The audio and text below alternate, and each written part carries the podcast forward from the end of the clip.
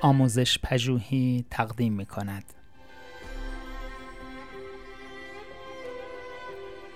صد نکته در کلاسداری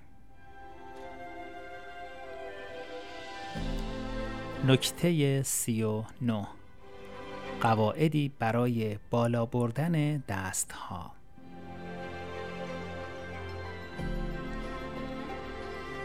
اصرار داشته باشید که دانش آموزان هنگام پرسیدن سوال و یا شرکت در بحث دست خود را بالا ببرند.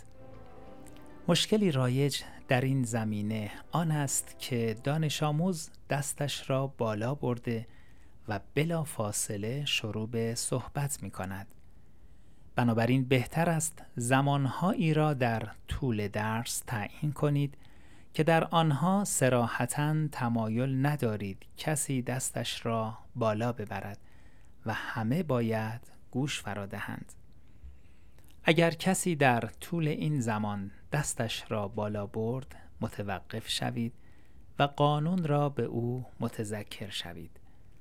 خواهید دید که اگر به طور جدی به این مسئله عمل کنید دانش آموزان هم به آن عادت می کنند و خود را با نظام شما تطبیق می دهند. برای تقویت این مسئله تشویق دانش آموزانی که به قانون پایبند هستند را برای خود عادت کنید. مدام به بچه هایی که قانون را زیر پا می‌گذارند اختار دهید و آنها که به آن پایبند هستند را تحسین کنید. به این ترتیب به تدریج در هماورد کلاسی پیروز خواهید شد.